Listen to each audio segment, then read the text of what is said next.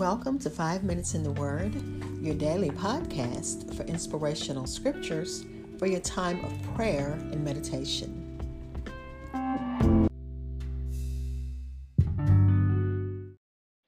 We're looking at Psalm number one hundred fifteen, verses one through eight, but let's begin with a short prayer.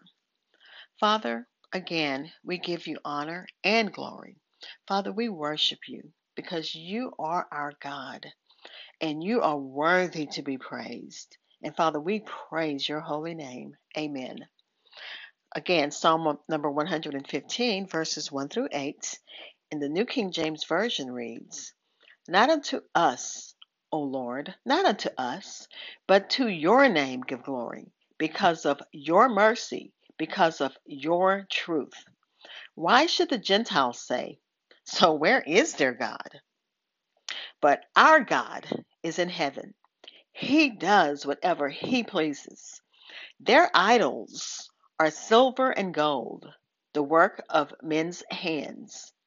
They have mouths, but they do not speak. Eyes they have, but they do not see. They have ears, but they do not hear. Noses they have, but they do not smell.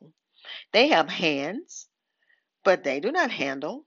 Feet they have, but they do not walk, nor do they mutter through their throats.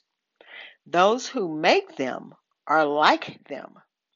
So is everyone who trusts in them. Again, this is Psalm one hundred fifteen, verses one through eight. I'll be right back. That again was Psalm number one hundred fifteen. Verses one through eight in the New King James Version, which titles it The Futility of Idols and the Trustworthiness of God. So the first section, which is verses one through eight, will be the futility of idols. And it talks about the Lord, uh, his help, and his shield.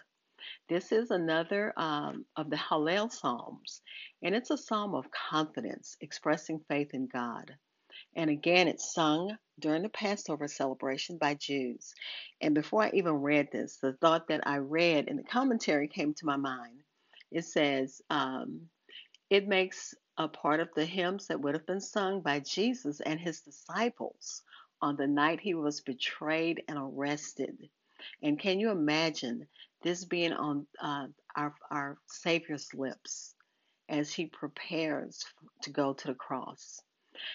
Um, this psalm portrays a community of worshipers who are declaring their hope in God, and they contrast it with uh, a powerless, dead idol. They serve a God who's powerful and living. And the uh, pagan nations wanted to know where, pray tell, is their God? And to me, that was kind of funny. I read it in the, in the translation, because remember, these people have gods that they pack around. And remember, Alistair Begg says a piece of junk, because they're made with people's hands, or they're worshiping nature. They're worshiping crickets. They're worshiping the sun, the moon, things that God made. They're worshiping are things they made with their own hands, things made of wood and stone and silver and gold. The pagan nations uh, worshipped imaginary beings and projections of their own lusts, and sometimes even demonic spirits. So as uh, Christians, we need to make sure we don't embrace any of these habits, any of these um, pagan uh, worship patterns, is I guess the best way to think of it, where we uh, worship things that are made by people's hands, or worship the sun or the moon or things like that. Oh no, that is, our God created all of that. They're worshiping something that's beneath them. We're worshiping a God who is above us and who made everything there is. They uh, worship, oh, and something else I read that I found was so interesting. The idols were fashioned with human body parts, mouths, eyes, ears, noses, hands, feet, and a throat. Yet they couldn't do anything with the body parts that these makers put in them. They couldn't speak, they couldn't see, they couldn't hear, they couldn't smell, they couldn't handle, they couldn't walk, they couldn't even talk. So think about that. We serve a God who hears, who listens, who feels what we feel, and we praise God for that. And then I read that certain of the idols had jewels in their eyes that were more precious than a king's ransom. So they had eyes, all right, but they were a god who was blind, a blind deity.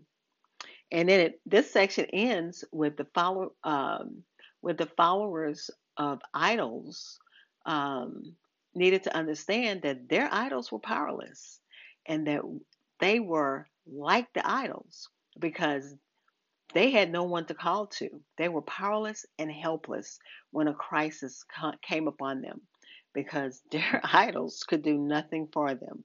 But our God, and I'm going to end with that. Be blessed.